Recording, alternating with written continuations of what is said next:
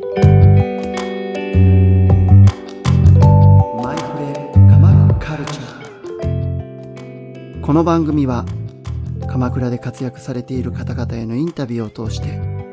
行動や考え方そして生き方が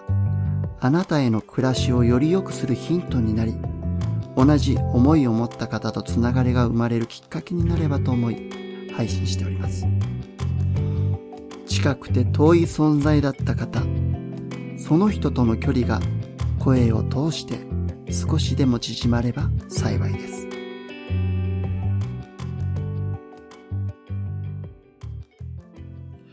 皆さんこんにちは。マイプレ鎌倉の松尾修です。今日はデザイン会社1ミリの代表取締役古谷壮さんにお話を伺いました。この度初出版された鎌倉には青木さんがいるという本がご縁を結び、インタビューをさせていただけることになりました。この本は2018年現在最長の35年間鎌倉で人力車を引いている人物、青木昇さん、70歳の生い立ちや反省、仕事哲学、鎌倉での出来事、などなど、青木さんご自身が語るという形で書かれた内容の本です。古谷さんにとって初めての体験、青木さんと一緒に本を作ることになった経緯や、古谷さん自身が変わっていったことなど、そしてデザイン会社1ミリとして大切にしているデザインのこだわりを聞いています。では、古谷さんのお話をお聞きください。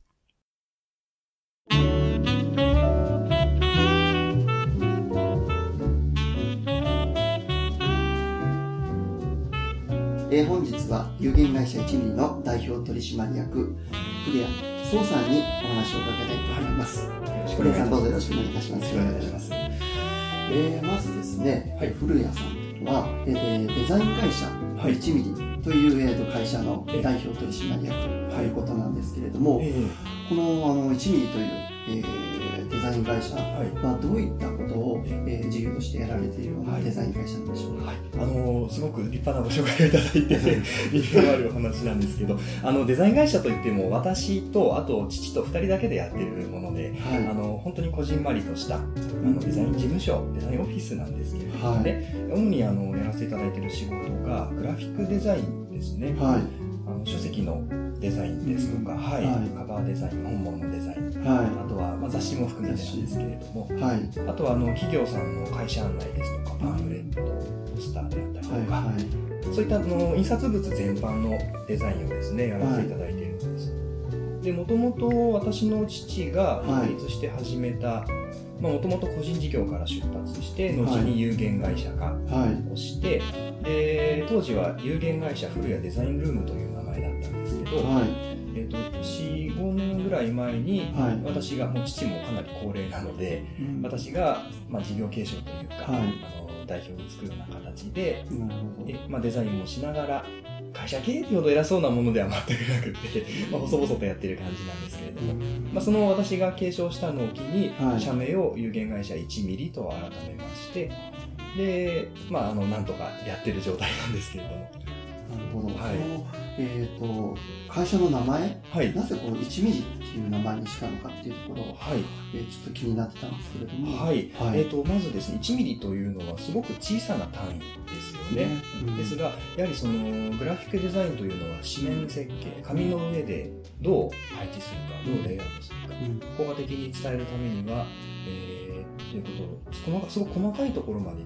気を使うんですよね。ですので、その1ミリというすごく小さな単位ですけれども、その小さな単位でも妥協しませんよという姿勢を込めて、この名前にしました。なるほど、はい、そのデザインのこだわりというか、そこまで細部にこだわってるという意味合いを込めて1ミリと。はい、なるほど、なるほど。あとはその数字が入ってる社名って、はい、あんまりね、世間さんで見かけないなと思いましたので、少しまあインパクトもあるかなという考えもあって。さすがあの、まあ、えっ、ー、と、今回書籍も、はい、あの、出版されたということなんですけれども、えー、その時、この1ミリという、はい、あの、ロゴ、えー、これもすごくね、あのやっぱデザイン性があって、こうなんか動きもあって。ありがとうございます。ね、このロゴというかマークがですね、はい、実はあの、1ミリって書いてあるんです。はい、この本の。本のイラストのように見えるんですけども、はい、これ自体も？そうなんです。この爪がついてるあのしおりが挟んであるような本の小口っていうんですけど、はい、パラパラめくるところですよね、うん、ここが数字の1になっていて上がカタカナの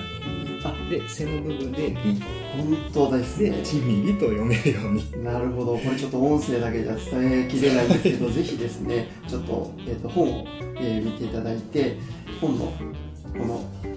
国とこですか、えー、そうですね。うん、ところ見ていただくと、はい、そのチームのロゴが書いてありますので、はい、よく見て背のところですね。背のところですね。はい。で、もともとお話しましたように、デザインの仕事をしていたんですけれども、はい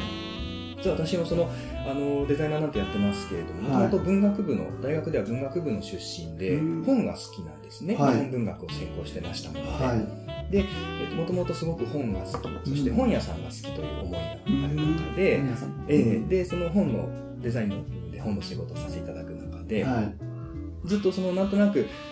本を自分で作ってみたいなという気持ちは長年あったんですね。で、その中で、やはりその私は地元がずっと鎌倉ですので、はい、あの鎌倉のことを何か発信していけるようなことを活動したいということと、うん、本が好きということと、うん、あとお仕事で本に関わっているということで、うん、だったらもう自分が出版社になってしまおうと。いう思いに至りまして、はい、で昨年この青木さんの本を出版する、あのことをきっかけにですね、あの新たな、まあ、事業というか新たな活動として出版を始めたという経緯になります。はい、なるほど。いわゆる新規事業になるわけですね。これまではその頼まれてデザインだけをしていましたけれど、はい、えもう丸ごと本を。そうです。これあれですもんね。あのー、語りは青木昇さんなんですが、はい、えーと、すべてそのインタビューとか、はい、えー、最初のプロローグ、そしてエピローグとかっていうのは古谷さんが、はい、ライターとして書かれている。そうなんです、実は。あの、出版社に勤めた経験もございませんで、編集なんていうのも全く手探りだったんですけれども、は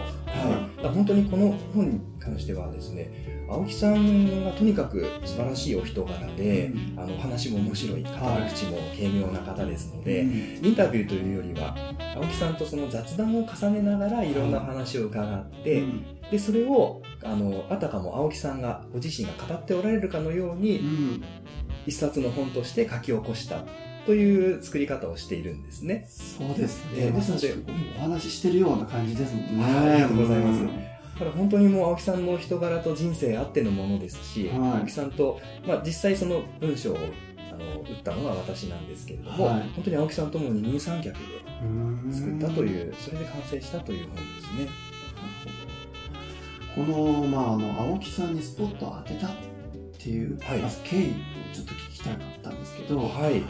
それはやっぱしずっと鎌倉にいらして、え青木さんの存在自体はご存知で。もちろん、はい、うん、そうです。私もたびたびその見かけすることもありましたし、はい、あのまあ、本の中にも出てくるんですけれども、ちょうどその青木さんがお仕事を始められて、17、8年経った頃に、うん、あのまあ、大きな資本の同業他社さんが鎌倉にも来て、はいで、まあ、一時期青木さんも、はい、青木さんずっと個人で営業されてるので、うん、営業的に大打撃を受けてしまわれたということがあって、それがちょうど私が高校生の頃で、はい、でそんな話を、まあ、そのずっと個人で頑張ってる人力車のおじさんが、うん、なんか大変らしいんだよねっていう話を父から聞いて、うん、で私もその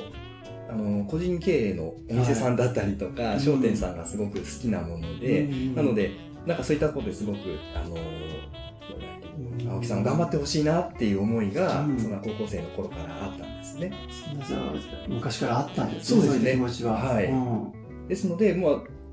僕が言うのもちょっとあの変なんですけれども、もっとこの青木さんを応援して、応援したいと思いましたし、もっと鎌倉に来る方、遊びに来る方、鎌倉に住んでる方にも、青木さんという、すごくこの頑張ってる職人気質の方の存在をしてほしいなっていう思いがあって、それで先ほどの出版を始めるということと、じゃあこの青木さんにお話を伺って本をまとめたら、いいものができるんじゃないかというのが結びついて、最初の企画をこの青木さんにさせていただいたんです。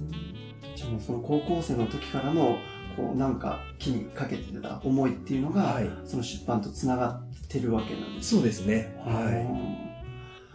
その高校生ぐらいとか、もうちょっと経ってからでもいいんですけど、ええ。その青木さんに、えっ、と、一度こうコンタクトしたというか、まあ本を作るとかっていう前の段階でええお会いしたことっていうのはあったんですか、い。あの、一方的にはいご有名な方ですので、はい存在は存じてたんですけれども、あの、面識というのはなかったんですね。うんただ、この本の企画を思いついた時に、はいあの私のおじ、父の弟なんですけれども、はい。以前よくあの鎌倉でボランティアガイドなんかもやっていた関係で、はい青木さんと面識があったんですね。うんですので、まず父に、あ、ですね、おじにうん。連絡をして、はい。で、青木さんを紹介してもらって、うんそれで、あの、実際にそのお話、言葉を交わしたのはその時が初めてだったんです。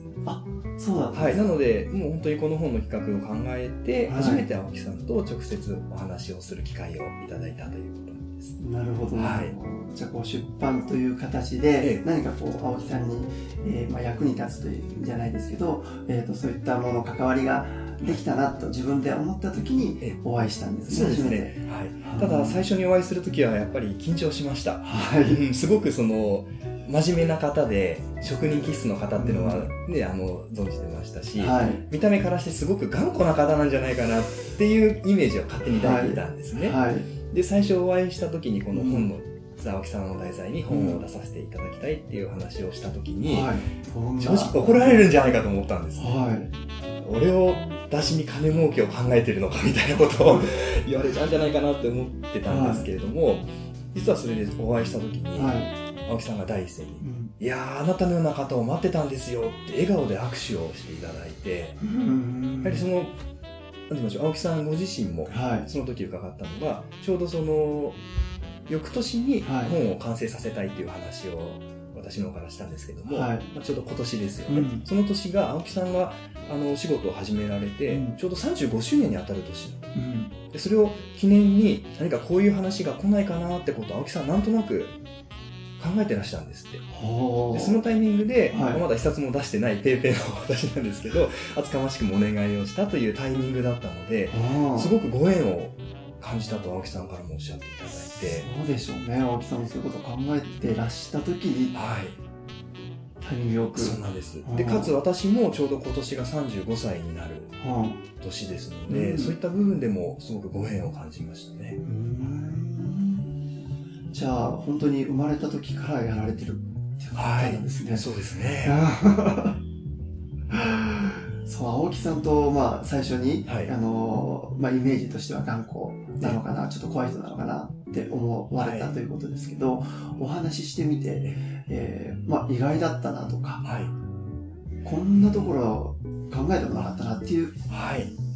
ますか？第一印象として、はい。あの、すごく、あの、表紙にも写真使わせていただいたんですけど、すごく笑顔が素敵な方なんですね。はで、あの、本当に屈託のないうん笑顔と人柄で、はい。あの、これ、青木さんの奥さんもおっしゃったんですけれども、はい。あの少年の心を持ち続けたまま大人になったような方って奥様おっしゃったんですけど、うん。本当にその通りだなと思って、はい。初対面の方でも本当にこう懐に飛び込んでいくような、うん。やっぱりお人柄なんでしょうね。うん。全くその、お仕事に対してはすごく強いこだわりをお持ちなんですけれども、はい。もう頑固で気難しいというのとは全く逆の、うん。本当に、あの、人懐っこいというか、うん。親しみのあるキャラクターだなと。自分たちより若い人若い世代に対してもええ。同じような。はい。本当にもう、あの、僕のような若造にもですね、本当にこう、あの、等しく接していただいて、うん本当にもう親戚のおじさんのような 親しみやすさをお持ちの方だなって思いましたね。ねえ僕もあのこの青木さんに関する本っていうのが、はいえっと、前にこう人力車が案内するえ鎌倉という、えええっと、古文社からはい。発売された本を、えっと、読んだことがあるんですけどちょうども2000年頃発売のものでしたね。はい。けはい。で、その時に、まあ、青木さんの関する本っていうのがあるっていうのを知って、はいえー最初に読ませていただいたんですけど、あの、すごくその、青木さんの、あの、生い立ちからはいずっと書いてあって、で、あの、青木さんのその思いとか、はい。その同僚他社さんが来た時の、えーまあ、感じたこととかっていうことも書かれてて、あのその本を読んで僕も青木さんに会いたいなと思ってたんですけど、なかなかこうあのちょっと遠いような感じがしてたんですね、どうしても。でもあの、まあ、この本を読ませていただいてなんかすごく青木さんが近くなったような感じがしたんですね、はい、ありがとうございます。青木さんはそれご自身もおっしゃってて、うん、もうあのどんどん話しかけてください、うん、声かけくださいってすごくあの嬉しそうにおっしゃるんですね、うん、ですので一見ねあの面識がないと声かけづらいなって思われる方もいらっしゃると思うんですけれども、もう青木さんのおっしゃるにはどんどんウェルカムだと。もう本当一言ねあの初対面でもお声かけすると、すごくあの温かく迎えてくださる懐の広い方ですので、ね、ぜひ街でねお見かけになったら、うん、青木さんにお声かけいただければなと思います。なんか嬉しいですよねこういう知ってる方が例えば、はい、あの全然違う土地から来たとしても、こういう本をあのきっかけにあの青木さんを知って、はい、その土地でねこう挨拶できるっていうのもなんか一つ、楽しみでもありますよね。そうですね。そういった方が、あの、今後もね、いらっしゃるとすごく、私としても嬉しいですね。本を出して、出した甲斐があるなと思います。なるほど。こう青木さんとお話をしていて、こう自分との共通点というか、はい、こういうところ似てるなとか、えー、っていうのが、はい、あったらそうですね。聞きたいんですけど、えー、えー、はい、その本を出すことを快諾いただいて、はい、実際インタビューという形で、うん、青木さんのところにあの伺ってお話をお聞きする中で、はい、それでその過程で知ったことなんですけど、青木さんはこのお仕事を始められる前は、婦人服です。婦人婦人用のバッグですとか、はい、食品の販売をされていたんですね。はい、でそこですごく優秀な成績、全視点でトップの売り上げを叩き出して、すごく優秀な方だったんですけれども、でもあの会社の方から思うような評価を得られず、あのすごく大きな挫折を味わって、で、脱サラして始められたというお話を伺ったんですね。で、私も今は、その、まあ、会社なんてデザインの仕事なんてやってますけれども、はい、ちょっと大学出てから紆余曲折を経て、いろいろと道を模索しながら現在のところにたどり着いたという経緯がありますので、そういった青木さんのご自身のあの反省の部分ですね、お仕事の部分に関してはすごく、なんていうか、シンパシーというか、親近感を勝手に私の方が抱いておりまして、でやはり世の中にもその、例えば、お仕事のキャリアで大きな曲がり角を迎えている方だったりとか、あとは転職を考えている方とか、お仕事で悩んでいらっしゃる方っていっぱいいらっしゃると思うんですよね。で、お話を伺っていく中、青木さんの話を伺っていく中で、そういった方々に対しても、青木さんの言葉、人生ってすごく強いメッセージになるんじゃないかなって思ったんです。ですので、本の企画考えた時には、青木さんの紹介、お人柄とかお仕事ぶりっていうことをメインに考えたんですけれども、その青木さんのお仕事に対する考え方だったりとか、哲学のはい、こういった部分って、まあ、鎌倉という土地関係なしに、どの方にも通底するメッセージになるんじゃないかなと思って、えー、そういった考えも含めてこの本というのは徐々に出来上がっていったんです。なるほど、はい、最初の企画という段階では、ええ、そこまでこう突っ込んだというか、え、あの青木さんが考えてるその仕事の哲学みたいなものはお話を聞いてから、はい、自分と似てる部分もあって、はい、すごくこう通じた部分があってそうですね。より深く、ね、はい、本として残すことができたなと思います。なるほどなるほど。これちょっとまあ話前後するかもしれないんですけど、はい、本の構成みたいっていうのみたいなものもあの話しながらだんだんと考えてはい、そうですね。もうざっくりとどういった章立てにしようかってことは考えて、で、企画書という形で青木さんと二人で見ながら話をしていったんですけれども、でも実際その、インタビューといっても、先ほどもしましたように、ざっくばらんに青木さんと、はい、あの会話を楽しむような形でインタビューさせていただいたので、はい、青木さんも本当にいろんな経験をされているので、面白い話がどんどん出てくるんですね。はい、ですので、もう青木さん自由に語っていただいた内容をもとに、当初の内容からあの大幅に変えた部分も、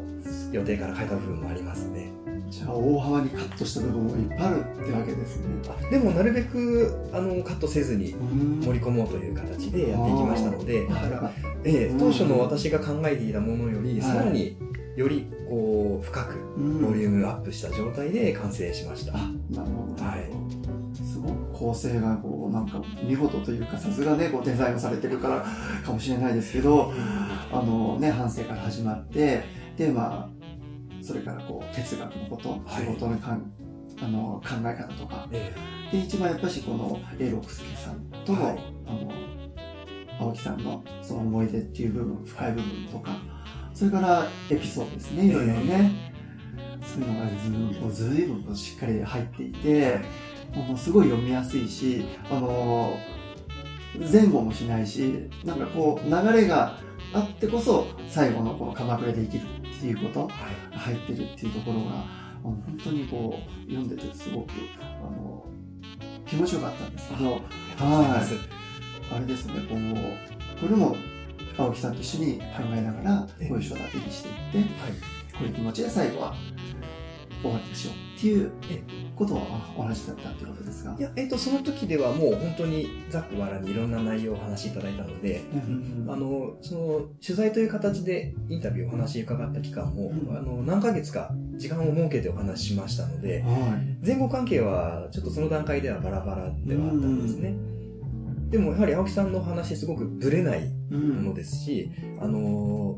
前言ったことと今回言ったことが違うなんてことも全然なかったので、あの、この順番というか、章立てにしたのははい最終的に私の方でうん。本を完成させる段階で、うん。インタビューをすべて取り終えた状態でまとめたんですけれども、でもすごくそれをまとめやすかったというのは、うん。青木さんのお話に、やはり一本筋が通っていたというのが一番大きかったですね。なるほどはい、そのインタビューを終えた後の本、文章起こし、うんそれから本の構成立てうんの作業をすごく私、まあ、一人でやったんですけれども、うん楽しくやらせていただいたのは、やはり青木さんのお話あってのことだなと思いますね。なるほど、なるほど。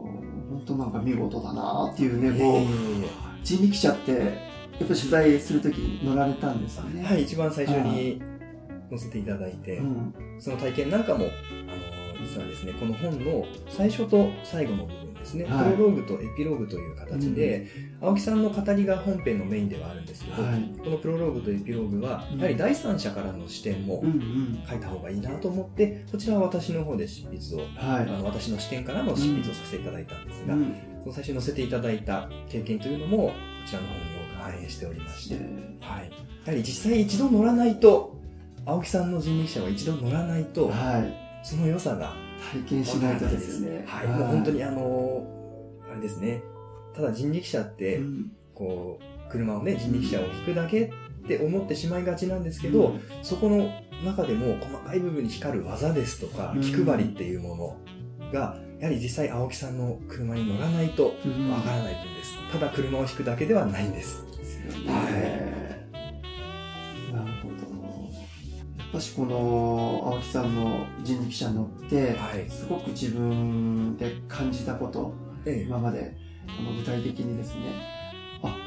人力車ってこんなものだったんだっていうはい。気づきみたいなのってありましたか？ええ、あのーやはりその人が引く、ね、人力で引く車ですので、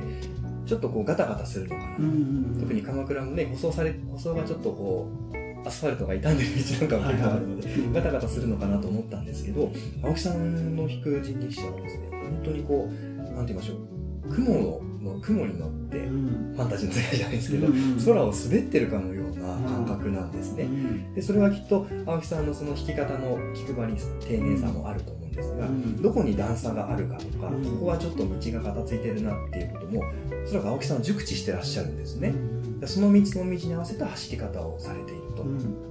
いう部分が、乗り心地という点ではすごく印象に残ってます。うん。と同時に、やはりその青木さんの引く車に乗っていると、街の中ですね、うん。街通りだったり、赤身王子だったり、あちらこちらから声がかかるんですね。うん。お店をやってる店主さんから、はい。青木さん、こんにちは。うん。でちょっとしたそこで世間話が始まった。り、あとは観光でいらした方も、あ、テレビで見ました、写真撮っていいですか、うん。って青木さんに声かけられたり、うんそういったその、なんて言いましょう、街の人だったり観光客の方とも、青木さんとのそのやりとりというものを、人力車の上から見こう見させていただくっていうのがすごく気持ちがいいというかう、んなんだかこう、青木さんって本当に街の一部になっている、溶け込んでいるんだなっていうことを実感することができましたね。はい。これは本当にあれですね、その青木さんの人力車ならではのね。ならではです。うん僕もその青木さんの人力車を乗ってる方が小町通りですごい人が人通りが多いところをえ走ってたんですけど、えはい。なんでしょうかねこのやっぱ乗ってる人の気持ち、はい。まあ恥ずかしいっていうのももしかしたらあるかもしれないんですけど、えあのーなんかやっぱ特別感がね、はい。うん、あって、で、あのーもうその体験はい。っていうのはなんかこう忘れられないみたいで、え一度あの、あのご紹介したことがあるんですけど、はい。未だにあのその体験はすごい良かったってね、あの、言ってくれますよね。えー嬉しいですうんね。やはりその体験、思い出っていう部分は、青木さんがとても大事にされてることで、うん鎌倉にせっかくいらしたからには、いい思い出だけを持って帰っていただきたい。っうんていうことを青木さんは常におっしゃってるんですね。ははいい。で、この本を出した時にも、実はあの、私の事務所の方にですね、はい電話がありまして、はい都内にお住まいの女性の方だったんですけど、はいその方は、そこえっと2、30年ぐらい前にうん一度鎌倉でお乗りになったんですって。うんで、この本が出たのを知って、で、買って読みました。はい。あの時の、すごくその方もいい思い出、うん。青木さんね、菊人力車に乗ったことがすごくいい思い出として残っていて、うん。でその方がまだ今でもね、現役で頑張ってらっしゃるっていうのを、私の出した本でうん。知って、うん。で、あの、いても立ってもいられず電話をしてしまいました。うん。で、また鎌倉に遊びに行った際には、また乗りたいですってことをその電話でおっしゃっていたので、はい多分蘇ったんでしょうね。そうですねうん本当にそれってすごくね、素敵なことですし、青木さんのお仕事ならではだなって思いましたね。心が温かくなりました。そうですね。この青木さんっていう方をし、例えば知らない方でも、はい。この最初の、あの、プロローグを読んだ時に、はいすごく、あの、この人、興味が出てくるようなえ流れで書かれてるなと思って。やっぱしあの、どういう方かはい。っていうところを、こう、最初に読者にはい。カツッと掴むっていった部分では、はい。あの、知ってる人と知らない人とか多分結構、そうですねあの、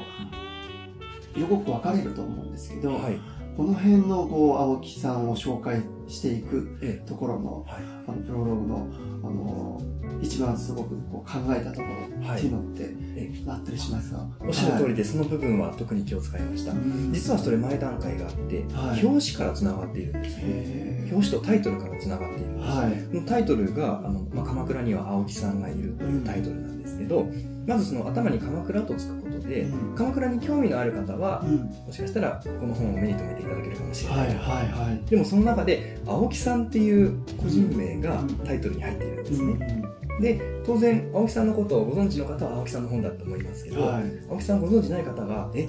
鎌倉にいる青木さん？誰だろう？って思うと思うんですよ、はいはいそこで表紙の写真見ると腕組みをしてはい。全くない笑顔で、ね、笑ってらっしゃる青木さんがいて、はい。であこの方が青木さんって言うんだっていうのは表紙を見てわかりますよね、うん。うん。じゃあでもこの青木さんって何をしてる人なの？どんな人なの？っていうことが、はい。今のプロローグを見ていただくとあわかる。それで青木さんという方にまずキャラクターに興味を持っていただきたいなという思いで今あのおっしゃっていただいたようにプロローグはそういった形で書き始めました。あ、なるほど。はい最初から繋がってるわけなんですね、このはい本ね。すごくやっぱこれ手を取った時に、えすっごい丁寧に作られてるなとありがとうございま思ったんですよね。これやっぱりその、ご自身の、はい。まあ会社の一味という会社がその一味にこだわるとはいいうところをもうこう、全面にこう、あの、こだわって作られた、はいあの、ものなのかなってすごく思ったんですありがとうござ、います。そう言っていただけると嬉しいです。私もその、ね、申しましたように、本が好きというのは、うんうん確かにその本を読むのが好きであると同時に、はい。あの、物としての本が好きなんですね。紙の本が好きなんです。手に取った、手に取った時の感触であったりとか、はい。あとは本ってこう読んで、読み進めていくと、厚さで何ページぐらい読んだかなとか、あ、もうすぐ終わっちゃうなってはいわかりますよね。うんそういったその身体感覚の一部になるうんという意味で、やはりその物体としてのものとしての紙の本が好きなんですね。で、当然そのことも考えて、持った時の手触りであったりとか、紙の匂い、色合いというものも、あの、こだわって今回は作ったつもりなんです。カバーに関しても、大体その一般的な書籍だと、はい。汚れとか破れを気にして、あの、PP 張りといって、こう、テカテカのね、コーティングを施すことが多いんですけれども、今回紙を、あの、この本はそういうことをせずにですね、紙も少しこの和風の風合いのある、はい。あの縦縞の凹凸のある紙を使用して、うん。で、表には、こう、ニス引きといって、ちょっと薄くこの保護するためのニスが引いてあるんですけど、それもマットな質感を維持できるものにして、これは印刷会社さんとお話をしながら作ったんですけど、その手に取った時の感覚というものは、やはりその心地いいものにしたいなと思って、そこも含めて全てデザインですね、いたしました。なんかデザインと、まあ、芸術って話にちょっとなるかもしれないですけど、はい。デザインっていうのはやっぱしこう伝わるっていうことがそうですねね。はい。ですよね、はい、やはり個性をデザインというのは個性を出さなければいけない部分もあるんですけれども、一つは第一にまず伝えるうん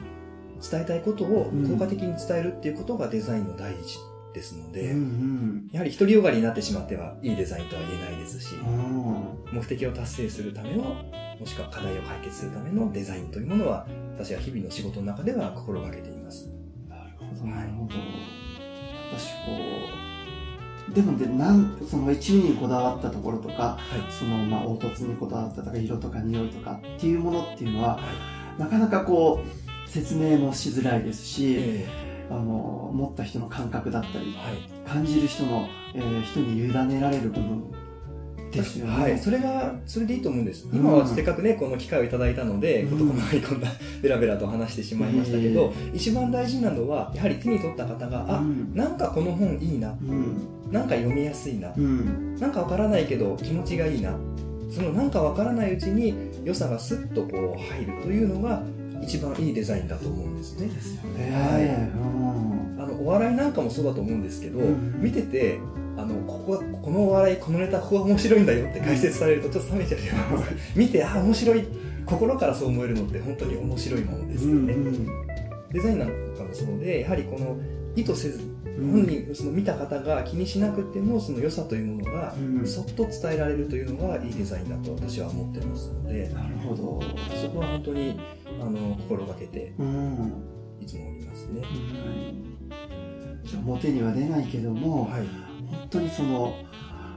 考えられてる時間とかえ労力とかあのこだわってる部分っていうのがデザインに現れるんですよね。そうですねもうそこは本当に、うんあの、なんて言いましょう。頭でっかちにならずに、この感じていただけたら、言葉がなくても感じていただけたら一番嬉しいです。うんえっ、と、じゃあ、ここ、あの、この青木さんの本が、はい。えー、チームにとっては、えっ、と、第1号ですよね。はいそうです。されたということで、えっ、と、今後、例えば、その1ミリで、また、どんな書籍を出版したりとか、はい。どういうお仕事をしていきたいとかっていうのをお聞きしてよろしいですか？はい。やはり、私はずっともう小さい頃から鎌倉におりまして、はい。で、だんだんと、ね、年を重ねるごとに、うん町に地元に対する愛着も湧いてきまして、こういった活動を始めましたので、やはりその、鎌倉という町の魅力であったり、はい。そういったものを発信できるような文化的な活動として出版を続けていきたいなと思っています。は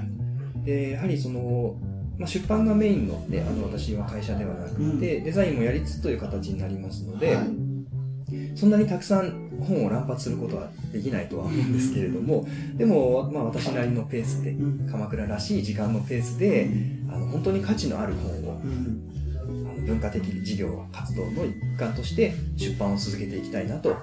細く長く続けていきたいなと思っています。それはあの鎌倉に関しての文化ですか？はい。全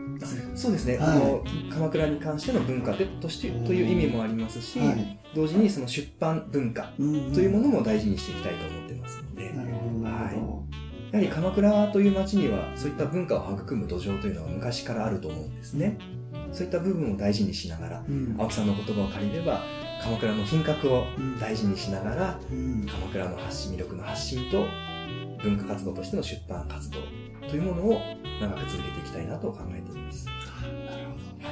今日はありがとうございましたこちらこそありがとうございました。